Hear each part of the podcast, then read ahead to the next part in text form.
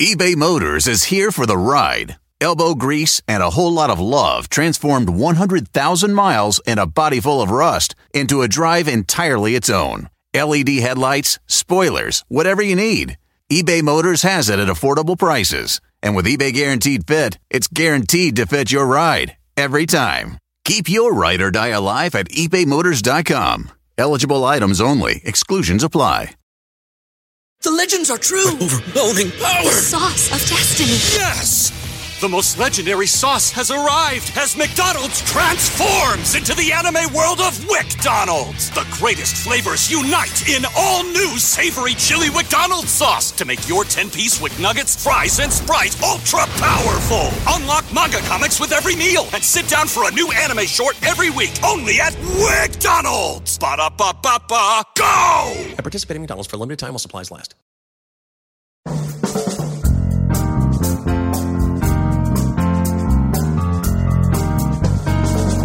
Brett McKay here, and welcome to another edition of the Art of Manliness podcast. In a world that celebrates overnight success, it's easy to forget that very often, achieving your dreams takes a heck of a long time.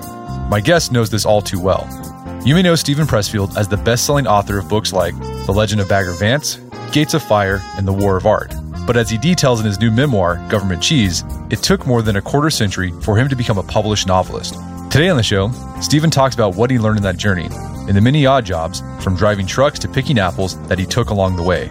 We discuss the lessons Steven gleaned that apply to achieving any dream, including how to overcome a propensity for self sabotage, get your ego out of the way, finish what you start, and develop the killer instinct.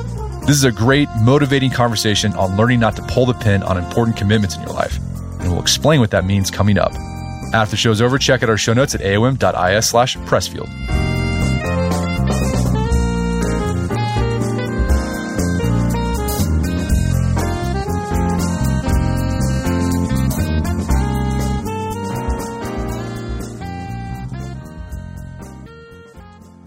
All right, Steven Pressfield, welcome back to the show.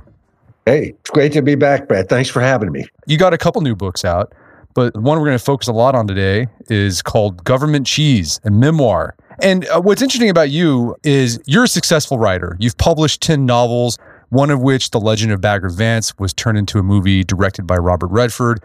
You've also published several nonfiction books geared towards you know creative types, entrepreneurs. And I think what a lot of people don't realize is that you didn't get your first book published until you were 52 years old. And I think, you know, most people would imagine you were publishing books from your 20s and 30s onward. I'm curious, did you know you wanted to be a writer in your 20s? And did you think finding success as an author would take as long as it did? Uh, I know. I didn't. But here's here's the story when I was, I guess, 22 or something like that, I got a job, my first real grown up job as a copywriter at an ad agency in New York City. And I had a boss named Ed Hannibal who wrote a novel called Chocolate Days, Popsicle Weeks. It's a real, the real thing. And it became a hit. And he quit. And he was like a star. And so I said to myself, well, why don't I do that? You know? So so I quit and uh, tried to write a novel and totally, you know, was I had no business even thinking about doing something like that. It was just total immature, idiotic thinking. The thinking that something was going to be easy, was going to be a piece of cake. You know, just I'll, I'll just walk into it and it'll be fine. When obviously that was not the case. And my life from there on sort of ran off the rails completely. So I sort of backed into the concept of writing. It wasn't like I wanted to do it or I really thought that I, you know, this was a, a goal of mine. But it's like once I kind of, the bottom dropped out of my life, it was like the only way that I could get back, in my mind anyway, was to sort of write my way out of it. So I, the next 27 years or however long that was, was just sort of trying to, uh, you know, what went wrong with the first novel was I got 99.9% of the way through and I choked and blew it up, blew up my marriage, blah, blah, blah. So, in order to sort of redeem myself in my own eyes, I sort of had to write my way out of that. And that's kind of how I, I got on this 27 year passage through the wilderness. So in uh, Government Cheese, you take readers through what you did with your life between your first novel failing and then until you got The Legend of Bagger Vance published. It's called Government Cheese. Interesting title for a memoir. What's the story behind that title? Well, people today might not know in this day of food stamps and other sort of voucher programs that feed the hungry. But uh, back in the day when this when this story took place, they had the Department of Agriculture and state departments of agriculture had programs to feed the poor, and they literally would give away enormous blocks of cheese, government cheese. It would say USDA cheese product, you know, number one, whatever. And there would be, in addition to that, there would be things like like powdered milk or dried beans, pinto beans, black eyed peas, that kind of stuff, canned peaches, whole, you know, you could totally live off of this stuff. And when I was driving trucks, one of the things that was part of this odyssey here was that we delivered this surplus food to poor communities. This was in North Carolina, out on the coast. And that was a real one of the most satisfying things I did in this whole time because it really helped people, you know. And I also have a whole metaphor for it of how it relates to to writing, if if we want to get into that at some at some later date. But uh, that's what the government cheese title means. When did you sign up for this long haul company where you're delivering? You know, not only you're sometimes you're delivering tobacco, you're delivering this government food. When did that happen, and why did you sign up to become a truck driver? I think I was maybe 28 or 29, something like that. And I was trying to get back together with my wife back in North Carolina. And I was dead broke. And I went to a trucking school, you know, one of those one month things where they teach you how to drive a tractor trailer. And I just couldn't get a job. I, you know, applied everywhere, everywhere, everywhere. And uh, I, this was something that I really wanted to do because I felt like I, I had to get my life on track again with a, a kind of a job that would pay the rent, you know, and that had some hope of stability to it. So finally, I had just gotten fired from another job and was driving out of town. I'd sort of said goodbye to my wife, given up on that whole thing. And I stopped at this one final trucking company that I had applied to before and been rejected a couple of times. And the dispatcher is a guy named Hugh Reeves. And the first book inside of Government Cheese is called Hugh Reeves. It's dedicated to him. He hired me. And so that kind of got me into that world, which was a world that I never thought I would be into. In, in this part, talking about leading up getting hired by the trucking company, you talk a lot about shame. Like you just you just felt ashamed all the time early in adulthood. So, you know, early 20s, through your even your 30s what were you like feeling shame about? Because i imagine that a lot of young men might feel this similar shame. Well in my case it was because you know i i quit this job in advertising to write a to write a novel right? I thought i was pretty cool. And i had a young wife and she supported me. And like i say i got right up to the one yard line and i totally choked and blew it. So i was ashamed of myself before my own self for failing like that. But then I was ashamed because I had let my wife down. You know, I'm supposed to be a husband, I'm supposed to be a provider, or at least I'm supposed to be, you know, a person that can finish a job. Even if you fail at it, at least you should finish it. And so that was sort of the great shame that that I had. And also I blew up the marriage by kind of acting out in ways I won't need don't need to talk about here on the show. But enough that I felt like I had really screwed up my wife's life as well, you know? And so I carried a lot of that shame for a long time. And which in a way was a good thing because it was certainly a motivating force to keep me going forward. And, and you also talk about there was just moments too at the trucking company where you just biff something up and you just beat yourself up. It's like, oh, I, look, I, here I am. I'm being a screw up again. I can't even do this simple trucking job right either. Yeah, I mean, that was somehow for me, my demon was self sabotage and self destruction of just getting in my own way. I would just screw things up as if there was some demon inside me that was just waiting to, uh, you know, would make my hand to do something that my head didn't want it to do. And the thing about driving, you know, tractor trailer over the road big rigs is when you screw up, you screw up royally. You know, it's a big mess. So I was just fighting for years and years this tendency within myself to get in my own way, to sabotage myself. And later on, I'm sure we'll get to this as we talk more today, Brett, when uh, I wrote the book, The War of Art, which was about this internal force that I call resistance with a capital R. That's where my idea of resistance came from, from my own demons and uh, and the fight to try to overcome them.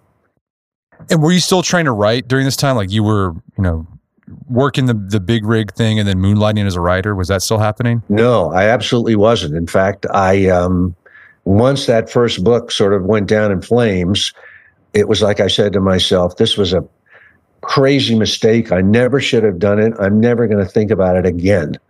And so during this this time, I never did try to write anything. But the weird thing, it's almost like a character in a story. I kept my typewriter. I had my typewriter with me the whole time, and I just never got it out until one particular moment a few years later when things turned around for me. So you, you talk about when you were the long haul driver, you would oftentimes deliver government cheese, and especially you, you deliver them to like rural churches in the South. What did you learn about life and writing while making these deliveries?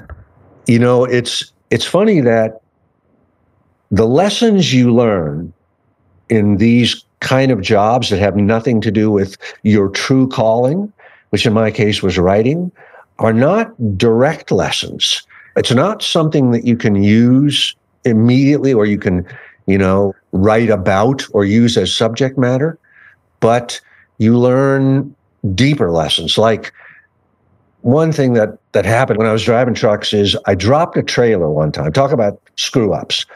If you've ever seen a trailer come unattached from a tractor and crash, that's what happened to me. That and it was my fault totally. And so a few days later, somehow the, the boss, Hugh Reeves, who was who had hired me, he didn't fire me for that. But a couple of days later, he took me out to, to lunch at this hot dog place in Durham, North Carolina, just to have a talk. And he said to me, he said, son, I can see that you're going through some process in your head. I can see you're living out some kind of something.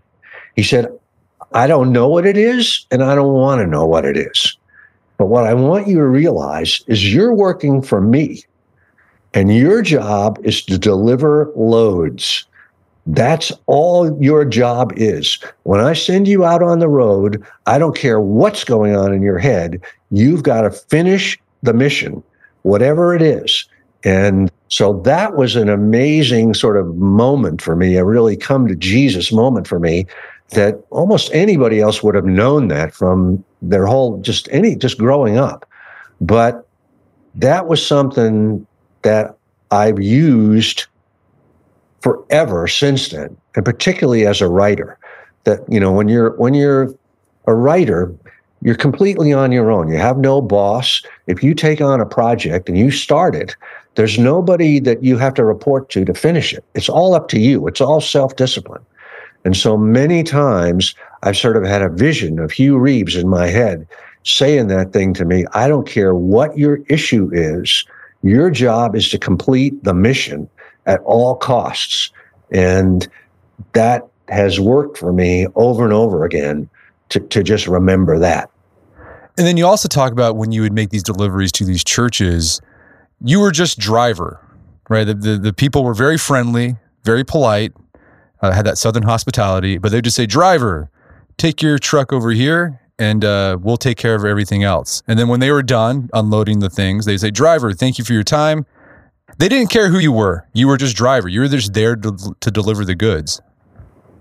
Yeah, which was kind of odd to me at the time, you know, because I, I made, I mean, we did a lot of other loads other than surplus food, but I probably delivered maybe 40 of those loads to different churches all over the place.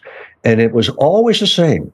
for I don't know why it was, but they would always address you as driver. You were anonymous, and they didn't want you participating in any of the offloading or anything like that. I would go smoke a cigarette, you know, over under a live oak somewhere and just, you know, be an observer, which I considered to be a real privilege because these scenes were so human, you know, and so heartrending that, you know, I, I just considered it a privilege even to be part of it, and particularly be a part of it that was helping, you know. But later on, as a writer, I started to think that writing was a lot like this. Like when you're a writer, you're delivering a load, and the load is the book and the content of the book. And you hope that, like government cheese or surplus food, you hope it's going to be sustenance for somebody. But yet, you, the writer, you didn't make the cheese, you know, you didn't harvest the pinto beans or, or can the peaches. All you are is a vehicle to deliver it. And nobody really cares who you are. They're just there for the material, which I think is exactly as it should be. That uh, you are anonymous. You know, I'm a big believer in the muse and in other dimensions of reality and that kind of thing. So I really felt like that particular load where you're anonymous was a real uh, metaphor for what the writing or any artistic uh, endeavor is. You are you're a vehicle and you're not the maker of the stuff. I think that's a, a good point because I've noticed there's a tendency today with a lot of the social media stuff for creatives like writers or even entrepreneurs to really think talk about themselves and like you know what they go through and it's i think it can be useful in some instances like you do that a lot with your work kind of give insights to the process but sometimes uh, there's something about when you get yourself or your ego too attached to your whatever it is the work that you're delivering mm-hmm. it messes it up it just doesn't land the same i think it's absolutely true in fact i would say that any artist's task as they're developing from a neophyte to somebody that's capable of doing work is to somehow get past their ego. And as long as their ego is there, it's going to screw them up and they're never going to get it right. You have to, I think, deliver from another place, you know? And I also think when you start to think that you're the one that's creating this, you're in trouble too, because it's not true. You you are getting it from somewhere else from some other level of, of reality. And your job is to be enough of a professional and to be enough of on top of your craft that when you get this kind of transmission from the cosmic radio station, that you're capable of delivering it in a digestible form to people on this material plane, if you know what I'm talking about, Brett. Yeah. And then connect it to uh, your other book, uh, Put Your Ass Where Your Heart wants to be. You talk about this, like the ego, and there's this great chapter. It says, when we try to sing or write or dance from the ego, we fall on our face.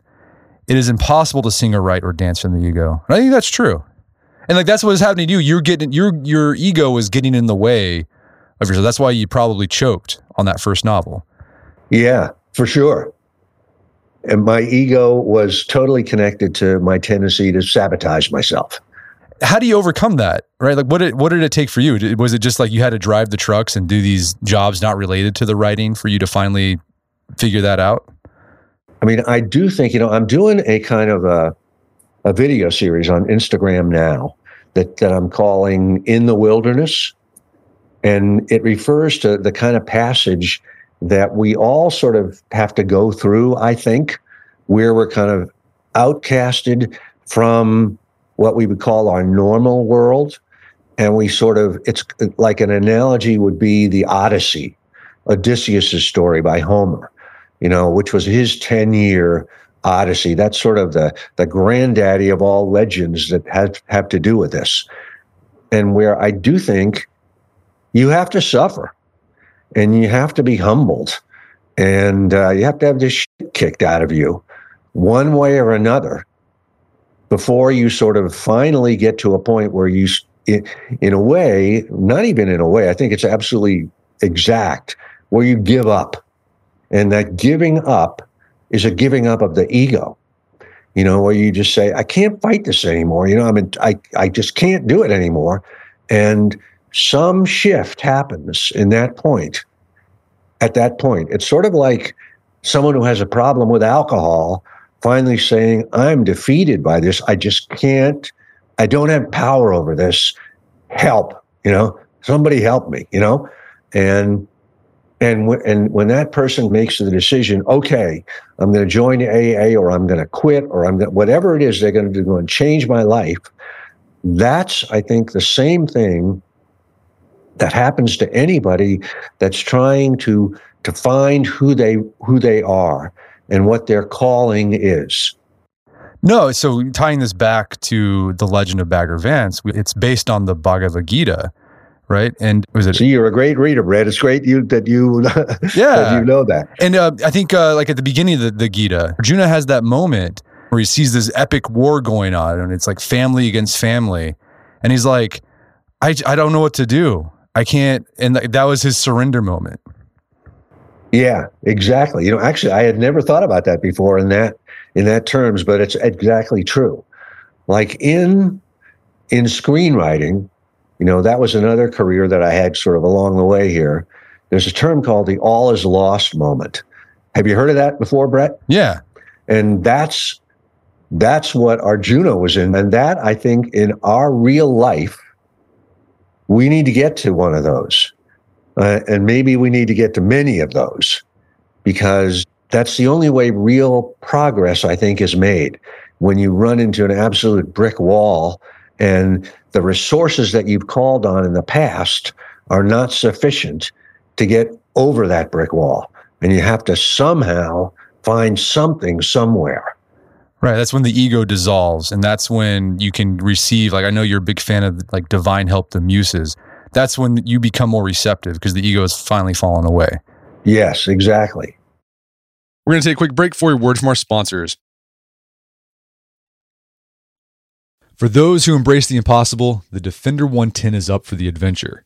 This iconic vehicle has been redefined with a thoroughly modern design. The exterior has been reimagined with compelling proportions and precise detailing, and the interior is built with robust materials and integrity. The Defender capability is legendary, whether you're facing off road challenges or harsh weather conditions.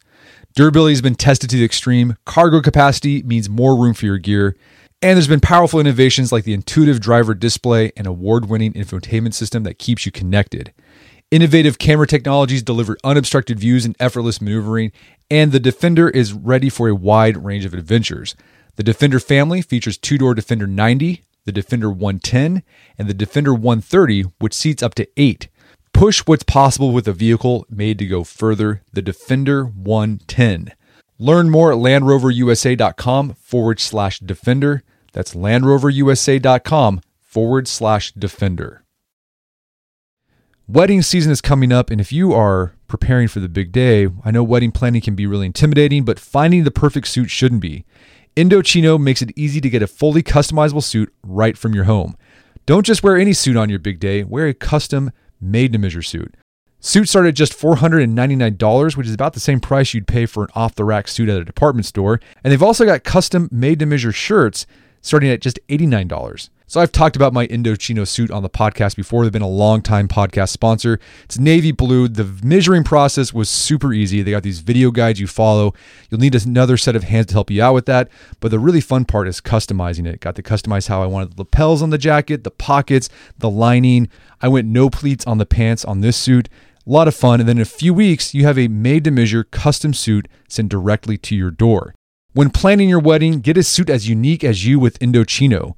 Go to Indochino.com and use code manliness to get 10% off any purchase of $399 or more. That's I N D O C H I N O.com, promo code manliness. All right, if you have a family, then you need to get term life insurance to protect them. It's one of the smartest financial decisions you can make, and the start of the new year is the perfect time to get it done so you can focus on whatever else the year has in store for you. Fabric by Gerber Life was designed by parents for parents to help you get a high quality, surprisingly affordable term life insurance policy in less than 10 minutes. Fabric has flexible policies that fit your family and your budget, with quality policies like a million dollars in coverage for less than a dollar a day. There's no risk to apply. They have a 30 day money back guarantee, and you can cancel at any time. I remember when I was a new dad, I had a lot of thoughts going through my head. One of them was, how can I take care of my family when I'm gone if something happens to me? Well, so one of the first things I did, I got term life insurance, one of the best decisions I made. Join the thousands of parents who trust Fabric to protect their family. Apply today in just minutes at meetfabric.com slash manliness. That's meetfabric.com slash manliness. M-E-E-T fabric.com slash manliness. Policies issued by Western Southern Life Assurance Company, not available in certain states. Prices subject to underwriting and health questions. Picture that thing you've always wanted to learn. All right, you got that in your head? Now picture learning it from the person who's literally the best at it in the world. That's what you get with Masterclass. This year, learn from the best to become your best with Masterclass. Masterclass offers over 180 world class instructors, and many of these instructors are former AOM podcast guests. You can learn negotiation from Chris Voss, leadership skills from Jocko Willink, how to master your habits with James Clear. Plus, every new membership comes with a 30 day money back guarantee, so there's no risk. So recently I went through the masterclass on negotiation with Chris Voss. A lot of useful information in there. Talked about the value of knowing a negotiation, how to use your body language and speech patterns to get your best out of a negotiation. Very well done. I really enjoyed it and got a lot out of it. Right now, listeners of our podcast can get an additional 15% off an annual membership at masterclass.com slash AOM. Get 15% off right now at masterclass.com slash AOM. Masterclass.com slash AOM. Check out the masterclass on negotiation with Chris Voss. And now back to the show. Okay, so you did, you did this long haul thing, still weren't writing during this time. You left that job because they were rearranging. They were going to make you like a, instead of an employee, uh, a contractor, and you're going to be in charge of your own truck. You left, and then you, you, you took a job picking apples. What was going like, why that? Like, how did you end up doing that? well, there are a few other things between the two. And one of them was that I, I did start writing a book. And I had, in fact, it was a book about the trucking company, a novel. And I had saved money. I worked in New York in advertising for, I don't know, a year or something. I'd saved 2,700 bucks and I moved to uh, a small town in Northern California and just to write. And I did for, I think, maybe 20 months. And then I ran out of money. And so I thought it made sense to go do this migrant labor thing because it was something that you could you could go, you could make money, you could come back and you'd have enough, you know, I'd have enough to finish the book. So I sort of stumbled into that thing kind of by accident. And so again, it wasn't like a planned thing or anything, but It was just you needed money. A thing in on on the fly. When you're working on the second novel, were you still haunted by those previous demons of you just sabotaging Absolutely. yourself? In fact, the whole because with the first book, I couldn't finish it. That was that was my self sabotage demon. I couldn't get to the end of it, you know. And so for the second one, when I went to go, you know, do this migrant labor, I still hadn't finished it then. So it was very much in my mind. I gotta finish this son of a bitch, you know, one way or another. Whatever happens to it, you know, I don't care if a guy throw it in the trash, you know, I gotta finish it. So yeah, that was very much in my mind. So you took the job. Like what what did you take from that experience picking fruit? And then there's this I want to talk about this this phrase you picked up there, pulling the pin. What yeah. does that mean? Ah, it's a great question, Brett, and it's right on target here in now I don't know what migrant labor is like today, but back then it was done. It was like the depression in a way. It was done by what they call fruit tramps, and these were guys that would follow the harvest, and most of them were alcoholics, winos, and uh, the the joke is a tramp is an itinerant worker, a hobo is an itinerant non-worker and a bum is a non-itinerant non-worker. And uh, so a lot of these guys were at least heirs of the riding the rails school of of tramp life. And when a car is uncoupled from a from a train the trainman pulls a pin out of you know between the, the coupling of the two cars. So the phrase pulling the pin means to quit something. So, like you would wake up in a bunkhouse in the morning and somebody'd be missing, and you'd say, you know, hey, what happened to Harry? And they'd say, oh, he pulled the pin. So for me, that was absolutely on target. I like pulled a pin on this book that I tried to write. I pulled a pin on my marriage. I pulled a pin on the trucking company where I really just bolted. I just couldn't do it anymore. I bolted. And so I was absolutely determined, you know, not to do that. But the demons were there. And actually, like I said, the, the first book in Government Cheese is named after Hugh Reeves, who was my mentor or boss at the trucking company. And the second book, which was about fruit picking, is named after a guy whose name I didn't even know his last name. I just call him John from Seattle. And he was a guy uh, who was a great picker and uh, one of these hardcore road guys. And he knew, he just sort of sussed out, sussed it out in me.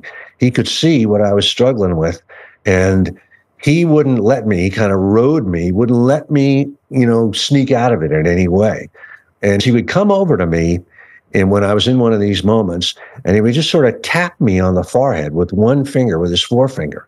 And what he meant by that was, it's all up here, kid. You know, you got to get your mind right. And for some reason, again, this is one of the sort of lessons that you learn that stick with you forever. You know, so thanks to him, I did get through that thing. I did finish it out. Oh, here's one thing, just for whatever this is worth. It's a silly detail, but I thought it was interesting. The way you pick apples or any kind of fruit is they will pay you like three quarters of your salary for what you do, but they'll hold a quarter of it back. And they'll give you that as a bonus if you finish the season. But if you don't finish the season, if you pull the pin, you lose that bonus. But yet, still, so many people don't make it to the end that the the uh, the orchards or whatever it is, they make a lot of money off of that. So in any event, thanks to John from Seattle, I did finish that and I did finish the book, even though it never got published. Well, yeah, what happened then? So you actually finished this book. You didn't choke and stop, not like the first one. You finished the second book. What were you hoping? Like, did you, did you really think like this is it? This is going to be my big break? No, uh, no. Um, I mean, I, I sort of had, uh, you know, crazy hopes about that, but uh, I just wanted to finish it. And actually, I write about this moment in the in the War of Art, which was the moment when I finally finished that book. And this was before computers, so it was on a typewriter. So you actually had a stack of pages. And when you finished a book in those days, you would roll the last page out and put it on the bottom of the stack. And I looked at that and I thought, you know, I did it. Nobody knows that I did it. Nobody cares. It doesn't make any difference to the world or to anybody, but I know. And I will say this to anybody that's listening that has that same sort of demon in them. I, I have found over the years since then that once you defeat that demon, you'll never have any trouble finishing anything again. And I never have. But getting over that hump was a was a big one. And not only do you know, right, like by finishing something, you're able to show to yourself you can do this. The muses know as well. You talk about this. It's chapter 49 in uh, "Put Your Ass Where Your Heart Wants to Be." It says the goddess is like Santa Claus. She knows when you've been naughty or nice. I'm not being facetious. Somehow, by some mechanism unknown and unknowable to mortals, the higher dimensions see and know what's going on down here on the material plane. When you and I put your ass you know where, the muse notices and she responds.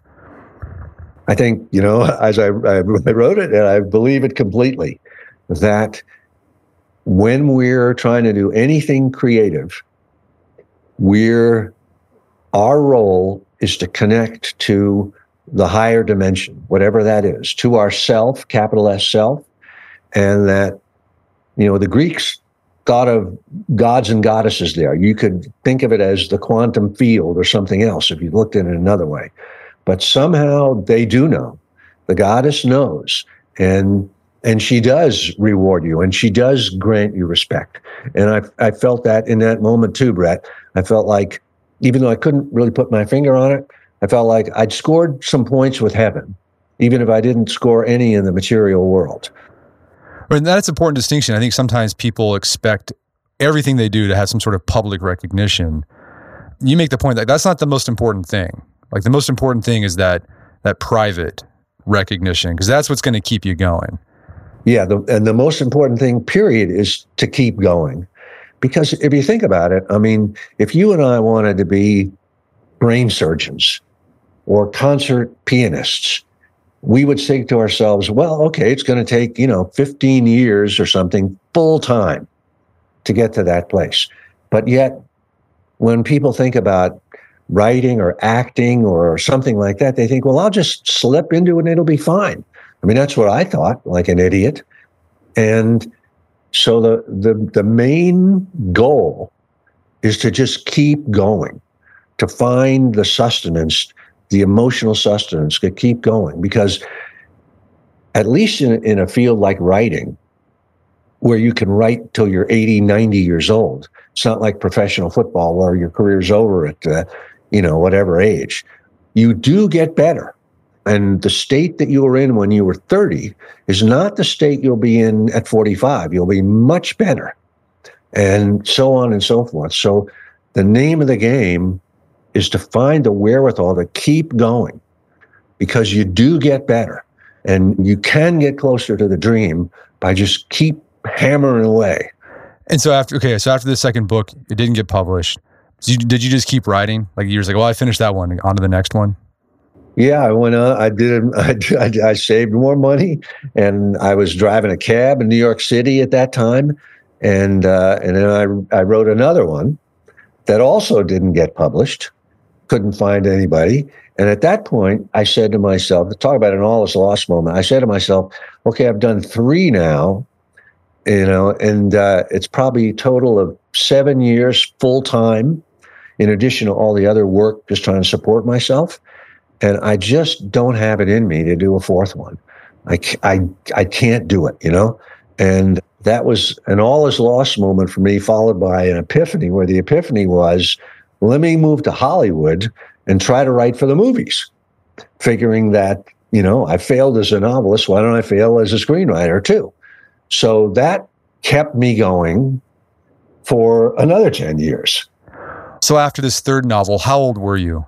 At this How point? old was I? It's a good question. I think I was 30, let's see, 38, something like that. Okay. So, yeah, I mean, you're hitting middle age uh, at this point. And uh, let's talk about this. So, you know, we've talked about you did the truck driving, you did the fruit picking. Also, during this time from your 20s until, you know, through your 40s, you did did a stint as an oil field worker. You were a school teacher. You worked at this rural doctor's office. You drove a taxi. When you look back on the diversity of jobs you had? Like, do you think they shaped you into the man you are now and the writer you are? Yes. Uh, yes. I know that that's not the kind of thing that people do anymore as a kind of a the University of Hard Knocks type of thing. But for whatever reason, if I look back on it, I needed to do it. You know, I grew up as a sheltered kid and I needed to get my butt kicked a little bit. And so, yeah, I really do think that that although I never set out to do any of those things, if you if you think about those jobs that you just rattled off, they're all the kind of jobs that require no skill other than trucking. That you actually have to know something. But the other things are things you can just walk in. If you got a pulse, you can do them. So, but like I say, you you learn lessons along the way. That passage through the wilderness is is necessary, I think. Okay, so you're about 38. You've given up writing novels because none of them were getting published, and you start writing screenplays. And you found some success in writing screenplays. You started to make good money. You started to be a pro at it. But then at a certain point, you decided to leave screenwriting and go back to novels. I mean, what led that decision? Like, what led you to say, "I'm going to quit this this thing, this thing that's I'm making money on, and go back to writing another, another novel"? Uh, that's another great question, Brett this again is kind of a uh, reinforces my belief in the muse. The novel was The Legend of Bagger Vance, and it just kind of came to me one day. The idea came to me, and but it came to me as a book, not as a movie. And I had an agent at the time, a good agent, who had worked really, really hard for me to get me established. And I had a meeting with him, and I said, I have good news, I have bad news, and I have worse news. I said, The good news is I've got an, an idea that I'm in love with, because the bad news is it's a novel, so you can't help me. And the worst news is it's a novel about golf, which is like the dumbest subject that anybody could possibly write a novel about. So he basically fired me. And, and he was right to do that. So the question again, Brett, it wasn't like this was a conscious decision on my part. Oh, I'm going to now try to write a novel. It just, the idea came to me, and that was the form it came to me in. And I was absolutely seized by it and had to do it. And at the time that I was working on that book, I thought, this is the dumbest idea I've ever had. It's completely uncommercial. Nobody is going to want a book on this subject, and they certainly are not going to want it as a movie. But to my amazement, they did. So that was kind of how, when once you write one, then you know you get a chance to write another. Well, why do you think it was a success when your other novels had failed? Like, what do you what what what changed? Did you change? Was it the circumstances? Was it both? I think for sure, I wrote that story from a different place than anything else I had done before. Now, some of the screenplays that I had done, particularly ones that never got saw the light of day, that just kind of circulated in the town but never got made, some of them were really good. They had really good ideas, and it's you know they were really good, but they weren't completely from my heart, in the sense of they weren't coming from that other dimension of reality. They weren't coming from the muse. And The Legend of Bagger Vance was. I mean, even as I was writing it, I thought, like I say, I thought, this is crazy. Who's going to like this? You know, I love it, but who else is going to? It's so different from everything. And so I think I had finally turned a corner, maybe by paying the dues for all those years, that finally the goddess said, okay, I'm going to give this guy a break. But for whatever reason, I was writing it from a different place and it was coming out in a different way. And when I was done with it, I felt a kind of a pride that I had never felt before. Where I really before I'd been able to appreciate some of the the best screenplays that I'd done, the ones that never got made. I thought, you know, these are good. These are really good. But I had never really felt like you know, on my deathbed, I'll be proud of this. And I felt that way about The Legend of Bagger Vance, the book, not the movie. So that was that was a huge turning. And that really is where this book that we're talking about, Government Cheese, ends. Because at that point, I really had become a working writer, a pro writer that had found my own calling and my own groove. And the story from then on really is just a question of serving the craft and learning the craft. Well, and then accompanying this book, you published this book. We've been kind of talking about it. Put your ass uh, where your heart wants to be. What do you mean? Because it's a, a pretty provocative title. What do you mean by that? And like, I mean, maybe did you learn these this idea from your just your varied life you had before Legend of Bagger Vance? Yes, absolutely. This phrase, "put your ass where your heart wants to be," I, I don't even know uh, I, I don't think I stole it from anybody. I think it's my original thought, but I've had it kind of rattling in my head for like 10 years. And the idea of it is simply that it's another way of saying commit. When you say put your ass somewhere, you're really talking about your heart, you know, your your physical body, the commitment to where if you fail, you're gonna it's gonna hurt. And there's something magic about making that commitment to whatever it is. And, you know, you were talking before about how heaven does notice, the gods notice, and they do notice when you put your ass where your heart wants to be. Like people say, okay, how do I be a writer? I want to be a writer. My answer to that is sit down in front of the freaking typewriter and start doing it. If you want to be a painter, put your ass in front of the easel. If you want to be a dancer, get into the studio. There's something magic about putting your physical body and putting your commitment, your commitment from the heart into whatever it is you want to do, where your heart wants to be, what your dream is, that good things happen. I'm sure that when you started the the art of manliness, there was it was a leap, I'm sure. And I'm sure that you were putting your ass where your heart wanted to be. And whatever issues, you know, I don't know the full story behind this, Brett, but I'm sure that things started breaking your way at some point in ways that you couldn't account for because the gods and the goddesses notice it and the universe does intercede and intervene in your behalf when you put your commitment where you really live, where your heart wants to be. No, yeah, I started this while I was in law school. And so my time was limited, but I committed to publishing three articles a week Monday, Wednesday, Friday. And I stuck to that schedule religiously. And that meant I had to get up early and you know, crank out an article. And yeah, there's it, it is a point where those, I had those breaks come my way. And then now, you know, it's my wife and I, and we're still, you know, we try to be pro about this. It's like we have a schedule like Monday Wednesday, we're to have new podcast up. Tuesday, Thursday, we'll have an article, new articles up. We've stuck to that for for years. And like, you know, sometimes things go awesome, sometimes you know things don't land, but we just try to be consistent with it as much as possible.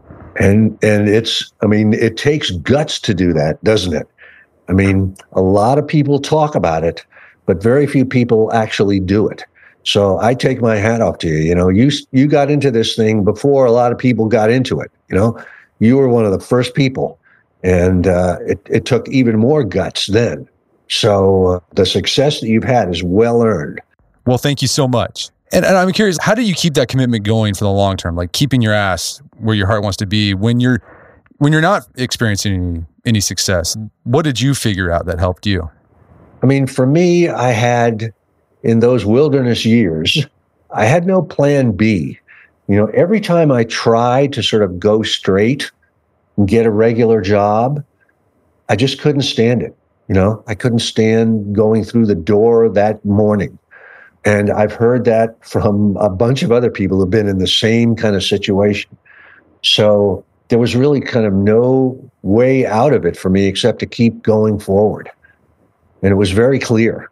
Well, you have this idea in your book about self reinforcement. What do you mean by that and how do you develop it?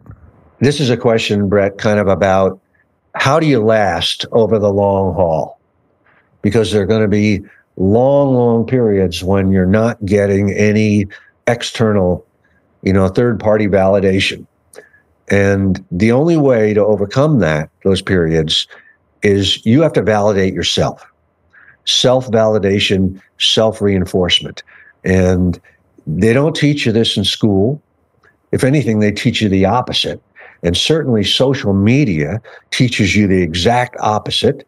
Social media teaches you to validate yourself based on number of likes, number of followers, and all that bullshit, right? But the true reality is you are the only judge of your own stuff and your own endeavor and your own commitment, your own progress. And uh, so self reinforcement is is really self talk, and a lot of times it's almost inane and silly and embarrassing when you think about it. But you do have to sort of basically look in the mirror and say to yourself, today was a good day. You know, we didn't make any money today. We didn't move the ball, you know, you know, three inches today, but we tried as hard as we could, and we and we stuck by our guns. And validating yourself for that, and learning to make that stick, so you believe it, is is more important. I always say more important than talent, and I believe it's absolutely true because talented people are a dime a dozen but people that can actually stick it out are very, very rare. You talk about uh, John Keats and this idea of negative capability. And uh, I really like this idea a lot. And you quoted him from a letter that Keats wrote to his brother George. And uh, he gets to this idea of self reinforcement. And I'll read it here. This is what he says Several things dovetailed in my mind. And at once it struck me what quality went to form a man of achievement, especially in literature, in which Shakespeare possessed so enormously. I mean, negative capability. That is, when man is capable of being in uncertainties, mysteries, doubts, without any irritable reaching after fact and reason. So self reinforcement is just, you know, being able to, you know, when things aren't going your way or you don't know if things are going to go your way, still being okay with that. Yeah, that's exactly it. It was the idea of being uncertain, being racked by self doubt, but keeping going.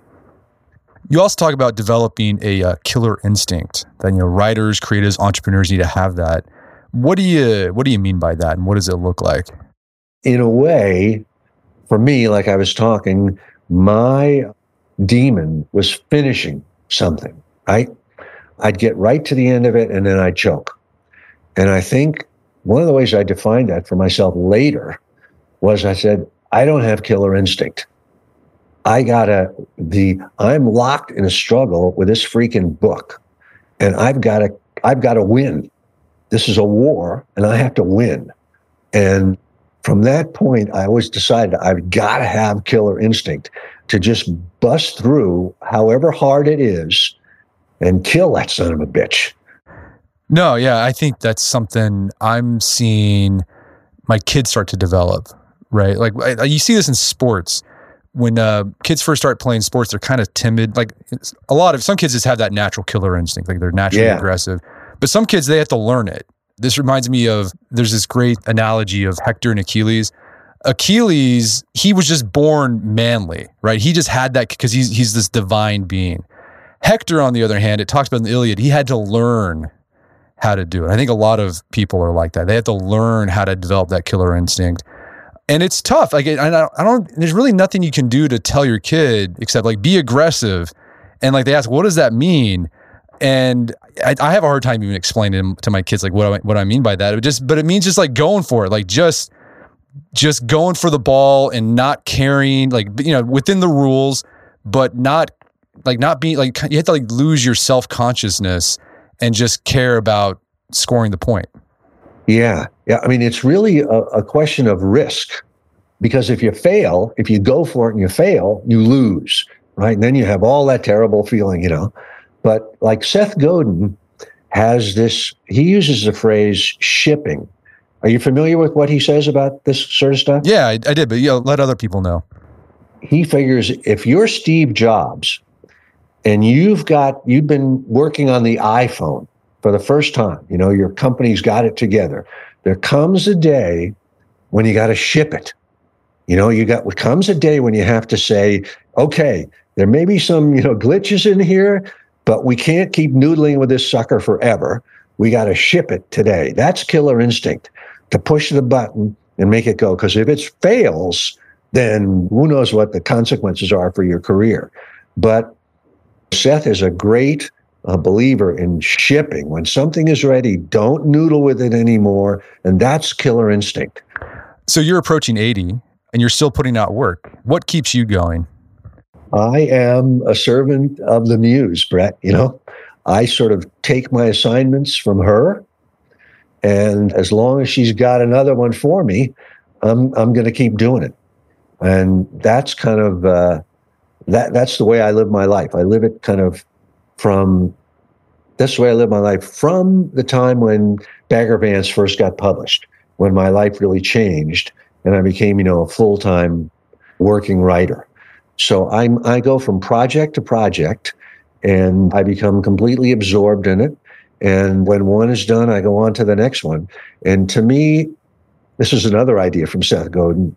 It's a it's a practice, like a Zen practice or a practice in martial arts, where the end result, success, quote unquote, is not the goal. The goal is the practice itself. And you hope that, you know, you'll have a hit here and there, or you'll pay the rent here and there. But mainly, I have a calling. It took me a long time to find it. And my the way I view my life is that I'm following that calling and I'll follow it as long as I can still breathe. This reminds me of um, Stephen Covey. We had his daughter on, Cynthia Covey. She finished a manuscript that he was working on before he died about a decade ago. And it was about living life in crescendo. This idea that you still have stuff to put out, even if you've you've done well in your career. And he's a lot like you. Like he, the Seven Habits didn't come out till he was in his mid fifties. And after he wrote the Seven Habits of Highly Effective People, family and friends would be like, "Well, Stephen, do you got anything? Like, how can you top that?" Right? I imagine like I'm maybe you got that question. Like, how can you top Legend of Bagger Vance, where Robert Redford wanted to make that into a movie? And Stephen said, "No, I've got something better than Seven Habits of Highly Effective People. I mean, I've got this calling. It, might not be as prolific as Seven Habits, but it doesn't diminish the importance of that work." Yeah, I, I agree completely. There's a famous story about Cole Porter when he was writing songs for Hollywood, where he had just written a song for some movie and they'd rejected it. You know, the studio or the director or somebody had rejected it. And a friend said to him, Cole, what are you going to do? I mean, your song just got shot down. And he said, I got a million of them. There's another trolley coming down the track all the time. And I think that's a that's a great attitude to have because to get a little mystical, source capital S is infinite. And there is another trolley coming down the track all the time. You just have to believe in it. You just got to be the driver. You got to become the driver. Yes. Right. Deliver the goods. Deliver the load. Right. Well, Steven, this has been a great conversation. Where can people go to learn more about the books and your work? I'm on uh, Instagram, just under Steven Pressfield, and I have a website, and it's, it's just my name, Steven Pressfield. And in fact, if you go there right now, you can pre-order Government Cheese, a signed copy that will be hand d- delivered by me just about. And i'm in you know on amazon and all those things just like you know every other writer that's in business. Awesome. Well steven pressfield thanks for your time. It's been a pleasure. Hey thanks brett. Thank you for having me my guest today was Steven Pressfield. He's the author of the book Government Cheese. It's available on Amazon.com and bookstores everywhere. You can find more information about his work at his website, stevenpressfield.com. Also, check out our show notes at aom.is slash pressfield where you can find links to resources where you can delve deeper into this topic.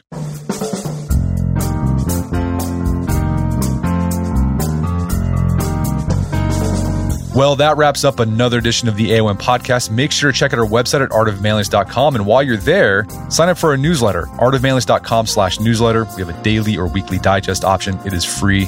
And if you'd like to enjoy ad-free episodes of the AOM podcast, you can do so on Stitcher Premium. Head over to StitcherPremium.com, sign up, use code manliness at checkout for a free month trial. Once you're signed up, download the Stitcher app on Android or iOS, and you can start enjoying ad-free episodes of the AOM podcast. And if you haven't done so already, I'd appreciate if you take one minute to give us a review on Apple Podcast or Spotify. Helps out a lot. And if you've done that already, thank you. Please consider sharing the show with a friend or family member who you think would get something out of it. As always, thank you for the continued support. And until next time, this is Brett McKay, reminding you to not only listen to the podcast, but put what you've heard into action.